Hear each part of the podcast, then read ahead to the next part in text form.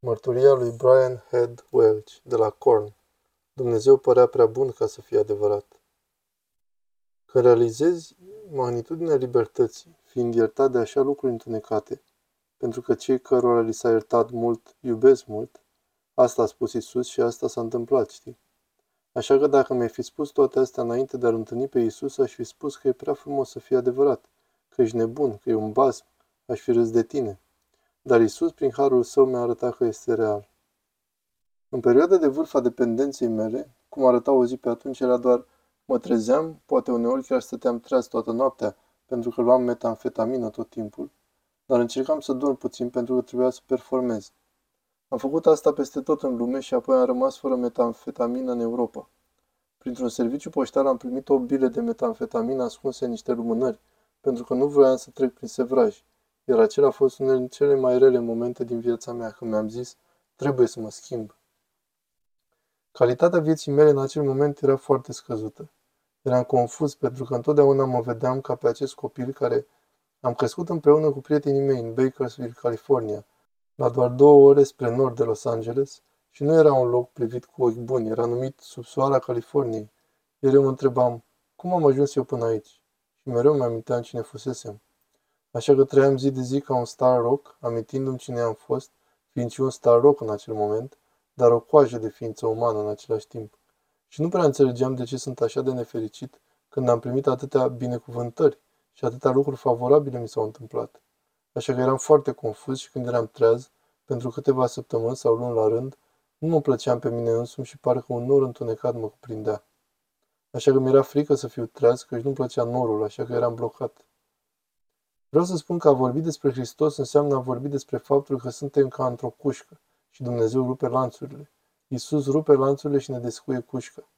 Eram literalmente într-o închisoare în mintea mea. Fie că eram drogat sau beat, fie că eram treaz și eram în depresie, eram ca și blocat, mergând înainte și înapoi. Și apoi când l-am întâlnit pe Iisus și i-am dat o șansă să-mi arate că El este real, cerându-i, arată că ești real, lanțurile acelea, auzi asta tot timpul, dar de fapt e adevărat.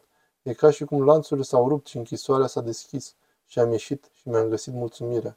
Am găsit pacea și acel nor nu mai putea veni după mine. A revenit mai târziu sub diferite forme, dar Isus l-a îndepărtat pentru suficient timp ca să pot vedea că El este real și astfel, doar știind că El este real, am știut că puteam să lupt pentru înfrânarea mea de la alcool și droguri cu ajutorul Lui și apoi să merg cu El. Așa cum făcusem turnee pe droguri și îmi trimiteam droguri mie însumi în toată lumea, Știam că acum voi merge cu Isus și voi elibera oameni cu ajutorul lui în toată lumea. Cred că cel mai mare lucru pentru mine, care m-a făcut să-mi schimb viața într-un mod atât de dramatic, încât până și mama mea s-a speriat, pentru că deși era un petrecăreț și știa că era ceva în neregulă cu mine, acum mă luasem pe calea opusă și eram mereu Isus, Isus și era speriată de mine, adică și de acest nou eu.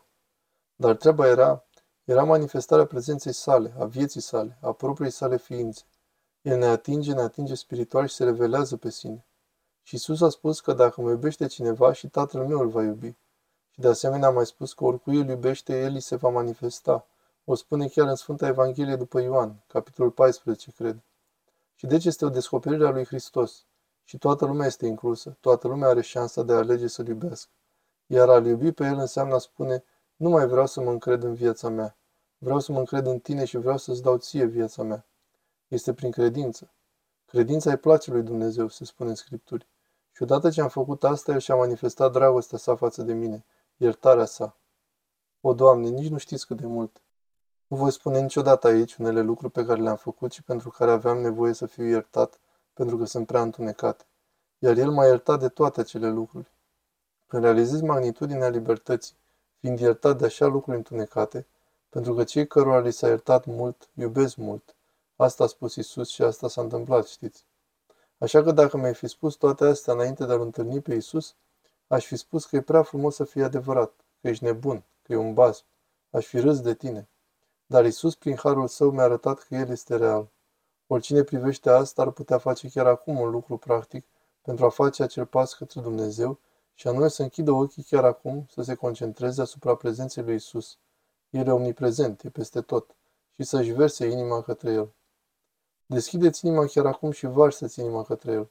Orice ar fi, fie că e vorba de o depresie sau de o suferință, fie că e vorba de o dependență, fie că simți că ai primit cărți oribile în viața ta și ești supărat pe Dumnezeu, dacă există un Dumnezeu, dacă ești supărat și ai întrebări, aș spune să storni inima pe deplin către El și să fii sincer cu El și să-i ceri pur și simplu să-ți arate că El este real. M-am întâlnit cu un tip cu care am vorbit în urmă cu câteva săptămâni și a spus mulțimii, provocați-l pe Dumnezeu, îndrăzniți să-l provocați să vă arate că El este real. Și îmi place asta pentru că e ca și cum Dumnezeu iubește curajul, îndrăzneala. El nu vrea mici rugăciuni religioase, El vrea pasiune autentică. Și uneori îmi place și folosesc cuvântul a provoca, a îndrăzni. Acel tip zicea, Doamne, arată-mi că ești real. Voi face asta dacă mi arăți că ești real. Lui Dumnezeu îi place să facă asta. Îi place să se arate. Lui Isus îi place să manifeste, să-și manifeste prezența. Pentru că nu ar fi spus în Scripturi dacă nu era așa.